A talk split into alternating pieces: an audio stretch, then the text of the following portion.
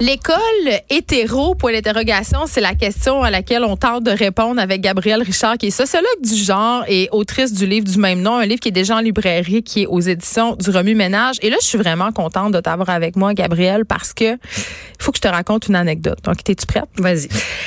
Euh, je suis sur le CI de l'école de mes enfants. Maintenant, je ne le suis plus, mais pendant plusieurs années, j'étais euh, active participante. Et euh, à un moment donné, il y avait une journée pédagogique qui me fait tomber en de ma chaise. Euh, c'était une journée thématique goffée. C'est-à-dire, pendant cette journée pédagogique-là, on séparait les petits gars et les petites filles et on leur faisait faire des activités selon leur sexe. Mais là, t'as peu. Déjà là, déjà là, je te vois, là, ça te répile, mais les activités étaient incroyablement stéréotypées. On faisait jouer les petits garçons aux cowboys et aux indiens, ce qui est déjà fortement problématique. Euh, il y avait des jeux de héros, en tout cas plein d'affaires vraiment cool, d'aventuriers, là, des jeux de science. Et les petites filles, c'était une journée, euh, on se met du cutex, toi, chose. On se pouponne, euh, on écoute Katy Perry et, et j'ai lutté très fort pour faire enlever euh, cette journée-là. Elle, n'existe plus, mais je me suis quand même butée à l'incompréhension de plusieurs personnes à, l'école à ce moment-là. Écoute, l'anecdote que tu me racontes ne me surprend pas du tout. Pour vrai? Pas du tout. Moi, j'étais surpris que ça existe encore. Je pense que c'était en 2015, une journée goffée. C'est tellement, il me semble qu'on est tellement ailleurs. Mais je suis contente que tu commences par l'anecdote, hein, parce que ce à quoi je m'intéresse dans mes études, dans mes recherches et dans mon livre, c'est les différentes façons dont l'école envoie des messages aux jeunes des messages qui sont euh, qui, qui sont sur la sexualité ou l'orientation sexuelle et qui concernent le genre aussi.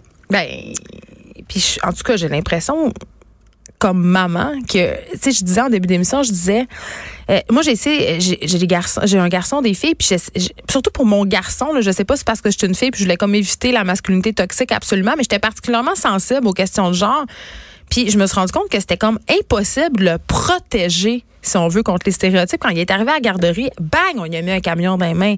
Ah ouais, on t'a donné des fusils. sais, on est direct, là, puis les petites filles, c'est les princesses, puis on leur donne des robes, puis on leur fait jouer à faire avec les poupées, puis servir le thé. sais, on dirait que comme parent, tu t'as pas le choix. C'est difficile de résister à ça comme parent. Puis effectivement, ça se joue dès la petite enfance. Euh, on pense, par exemple, à la garderie ou en maternelle où on va souvent dire on se met en rang, les filles d'un côté, les gars de l'autre. Ou on va faire un bricolage, les gars vont faire euh, Batman, les filles vont faire une ballerine, par exemple. Ça, c'est des exemples en bas âge. Mais c'est pas grave. Mais en même temps, c'est là qu'on sème la graine. Ben exactement. Ce qui devient grave, ou plus grave, c'est qu'au fur et à mesure où la scolarité avance, les, les moments où on fait passer des messages genrés se multiplient. Et c'est des messages qui sont toujours un peu banalisés, qui sont anodins. Oui, mais c'est juste un bricolage. Oui, parce que c'est inoffensif. Là. moi, je t'écoute puis je me dis, ben là, que mon fils fasse Batman puis que ma fille fasse une princesse. C'est pas bien grave. Qu'est-ce que ça va faire au bout du compte? Effectivement. Mais là, les mêmes enfants qui ont fait ces bricolages-là, puis qui ont participé à ta journée pédagogique euh, oh avec le QTEX et ça, je vont arriver au secondaire, puis on va leur dire à ces filles-là, faites attention si vous mettez des bretelles à l'école, faut que faut que si vous mettez des camisoles à l'école, la largeur de la, bretelle doit pas dépasser tant de centimètres ah, ou de millimètres. Je suis de t'annoncer que j'étais aussi la mère qui a fait enlever le règlement sur les, politiques vestimentaires sexistes dans les écoles. Voilà. Et donc, c'est encore, encore d'actualité. Tu, le vois et, tu le constates dans ta vie. Ben, c'est omniprésent quand, par exemple, un animateur à l'école va euh, interpeller un, préadolescent, il faut le dire. Puis, as-tu une blonde? Présumant nécessairement que cette préadolescent-là va devenir hétérosexuel comme tout le monde devrait, entre guillemets, le devenir. C'est, problématique parce qu'il y a des jeunes qui vont encore finir leur école primaire, vont finir leur école secondaire et vont pas avoir entendu parler de la possibilité que euh, c'est correct euh, si euh, je ne suis pas hétérosexuel.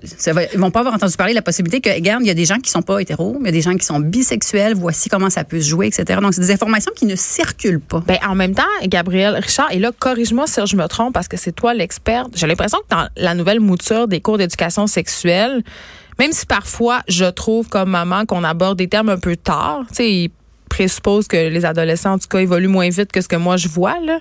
Mais il me semblait quand même que les questions sur les identités de genre, puis l'orientation sexuelle, les orientations sexuelles étaient davantage discutées qu'avant. Est-ce que je me trompe? Tu ne te trompes pas. C'est-à-dire que ce qu'on possède par rapport au nouveau programme, il y a un nouveau programme d'éducation à la sexualité qui est dans nos écoles depuis septembre dernier. Donc, ça va faire un an euh, à la rentrée maintenant. Ce programme-là nous dit il y a une série de sujets qu'il faut aborder à certains âges. Hein, tel âge, il faut parler de telle affaire, etc. Puis effectivement, ça inclut des sujets relatifs aux orientations sexuelles, aux mm. identités de genre, etc. Le problème principal qu'on retrouve, c'est qu'on accorde à peu près entre 5 et 15 heures annuellement à ces sujets-là. Donc, on se dit que. Puis on sait que les ados, ils pensent au sexe 95% du temps. Donc, faites le ratio, c'est pas assez. Ça marche pas. Ça, ça fonctionne pas en partant. Ce, qui résulte de ça, c'est que si on a 5 heures annuellement, mettons, je fais le, plus petit euh, scénario. OK. Si on a 5 heures annuellement, puis moi, mettons, il, il, m'incombe de parler de sexualité, de quoi je vais parler si j'ai juste 5 heures? Hey, mais tu vas aussi, tu vas peut-être parler des choses avec lesquelles tu es le plus à l'aise aussi. Premièrement, je vais parler peut-être des choses. Eh ben, effectivement. Donc, je vais parler de ce avec, avec quoi je suis plus à l'aise, de ce que je connais, puis de ce que je pense qui va intéresser le plus de monde. C'est quoi ce, scénario-là? C'est, je vais parler de Bon, vous allez peut-être être actif sexuellement bientôt. Si vous pratiquez la pénétration, assurez-vous de vous protéger. C'est ça le message. En même temps, il faut le dire, là. Il faut les dire, C'est effectivement important. Il, faut, faut le dire. C'est un message qui est important, qui demeure important. Il y, a, il y, a, des ITSS, il y a des grossesses non désirées contre lesquelles il faut se protéger. Mais quand on a cinq heures de temps, puis que notre message lié à la sexualité, puis à la diversité euh, des configurations de couple, etc., c'est le seul message qu'on envoie. Le jeune, il enregistre quoi? Hey, oh, ça se peut que je sois actif sexuellement, mais c'est dangereux, ça fait peur. Euh, il y a des risques autour de moi. Des maladies. il y a des maladies. Euh, il peut y avoir de la violence par mon partenaire. Donc, c'est dangereux. bref, c'est un terrain miné. La sexualité est présentée comme un terrain miné par défaut. C'est parce qu'on fait bien trop un big deal avec ça. Moi, c'est ça que je trouve. Euh, je pense que notre façon de présenter la, la sexualité aux enfants est vraiment en lien direct avec la façon dont on constate la sexualité dans l'espace social. Et c'est encore quelque chose avec lequel on a beaucoup de misère, une sexualité libre, c'est-à-dire qui se passe pas dans le cadre d'un couple ou de la procréation. On, est, on, veut pas présenter ça comme étant l'avenue, on dirait à nos enfants. on veut leur parler de là tu vas rencontrer un petit gars, une petite fille. on est très hétéronormatif encore une fois. Là tu vas l'aimer. Puis là vous allez avoir le goût de faire l'amour sais, on, on, occulte tout un pan de la sexualité de maintenant. Un très gros pan. Puis on va aussi dire, ben, éventuellement, vous allez vouloir vous marier, vous allez avoir des enfants. Donc, on est, on est dans une projection qui est, qui est à long terme. Là, on dit à nos jeunes, c'est ça, dans un conte de fées. On est en 2019. Là, le conte de fées existe dans certains cas, mais c'est plus. le conte de fées nous a été rentré dans la tête. Ben, on nous conditionne à vouloir ça. Sauf que quand j'imagine que quand tu as 14 ans, 15 ans, que tu es assis dans une classe et que toi, tu as d'autres envies, et que ce compte-là t'intéresse peut-être avec d'autres personnes ou autrement, mais tu te sens tout seul peut-être de ta gang, puis ça peut t'amener à te sentir euh, un peu discriminé ou mal avec ce que tu es. Mais effectivement, puis je pense que c'est important de, souligner le fait que c'est pas juste nos élèves gays, lesbiennes, bisexuels, trans, etc. C'est la majorité de nos élèves qui se projettent pas ou pas encore, peut-être plus tard, dans un scénario comme ça, qui vont dire regarde, moi, je, je, peut-être m'explorer. Je, qu'en est-il de la masturbation? Qu'en est-il effectivement de, se découvrir effectivement, de se découvrir avec autrui? Est-ce que je peux pas me questionner sur le plan d'identité? Il y a pas beaucoup d'espace à l'école où on peut se questionner sur le plan d'identité. Hein. C'est euh, Gabrielle, ma fille, euh, m'est arrivée l'autre fois avec une question, puis je, trouvais que ça voulait tout dire. Elle me disait, bon, ils m'ont expliqué, euh, puis c'était ma fille plus jeune un peu, là, qu'elle est très naïve encore. Elle me disait, bon, là, ils m'ont expliqué à l'école que là, justement, j'allais rencontrer un gars, là, puis que là, j'allais l'aimer, puis que là, on allait peut-être avoir envie, euh, ben, quand je vais être plus grande, là, pas là, maman, elle me rassurait, d'avoir des relations sexuelles, m'a dit. Mais est-ce qu'elle dit, est-ce qu'on est obligé d'avoir des, des relations sexuelles avec des gens qu'on aime? Hey! Méchant sac de nœuds. Je savais pas connu. Mais tu sais, tout de suite, il y a des réflexions qui viennent aux enfants qui venaient pas nécessairement aux enfants d'avant parce qu'ils ont accès à plein d'informations autres à cause d'Internet. Je, pense qu'il faut reconnaître que nos jeunes ne sont pas des imbéciles. Pas en tout. Ils vivent une panoplie d'affaires. Ils sont pas dévergondés non plus. Ils sont pas dévergondés non plus. C'est pas vrai qu'ils vont aller coucher à droite et à gauche nécessairement. L'âge des premières le relations font, sexuelles pas, pas, baissé. Effectivement. Puis dans certains contextes, il a même augmenté. Donc, je pense qu'on se fait une panique autour des sujets relatifs à la sexualité, puis qu'en tant que parent, parce que c'est beaucoup les parents euh, qui, qui, sont craintifs par rapport à ces cours-là. Ben, en qui se déchargent aussi, hein? Parce que, hein?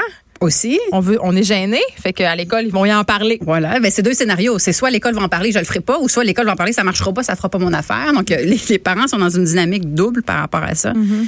Mais euh, donc effectivement c'est un problème qu'on voit, puis donc qui, qui euh, les parents refusent de concevoir que leurs jeunes, mais ben, sont peut-être pas si innocents que ça dans tous les cas. Ils vont peut-être pas être restés enfants toute leur vie. voyons ici, on avait à l'émission l'autre fois, on apprenait qu'à 12 ans sais, le trois quarts des kids ont déjà vu de la porno sur Internet.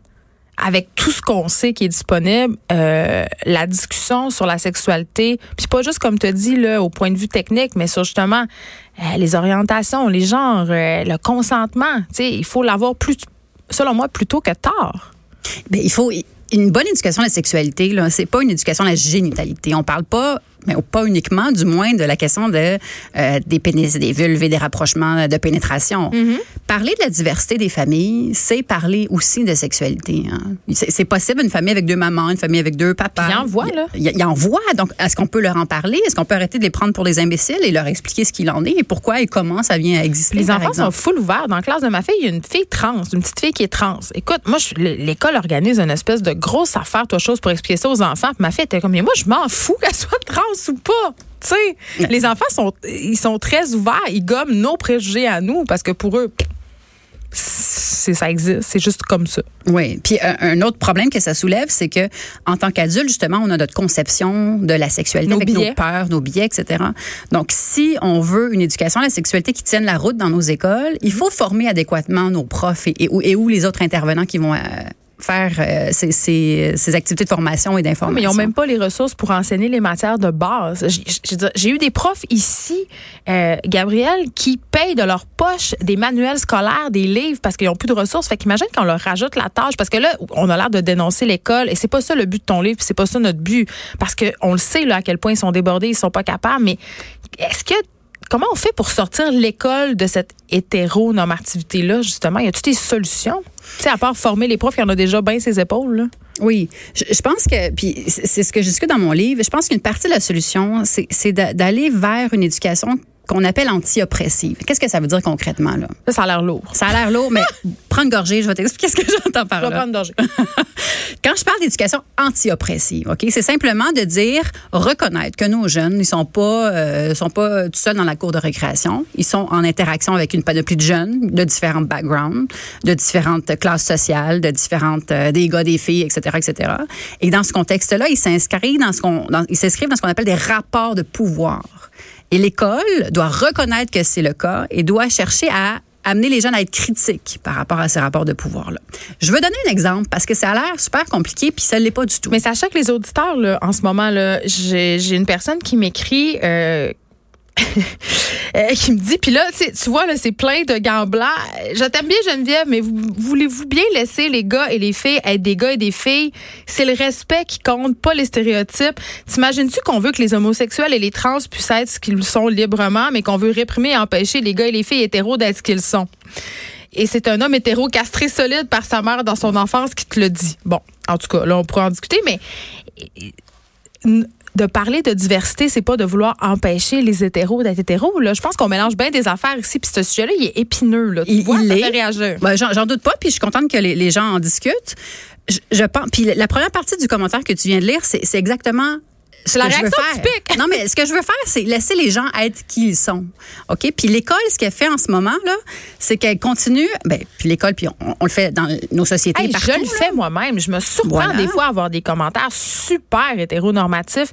Puis en même temps, faut, faut se laisser une petite chance aussi. Là. On est élevé d'une façon X, tu sais.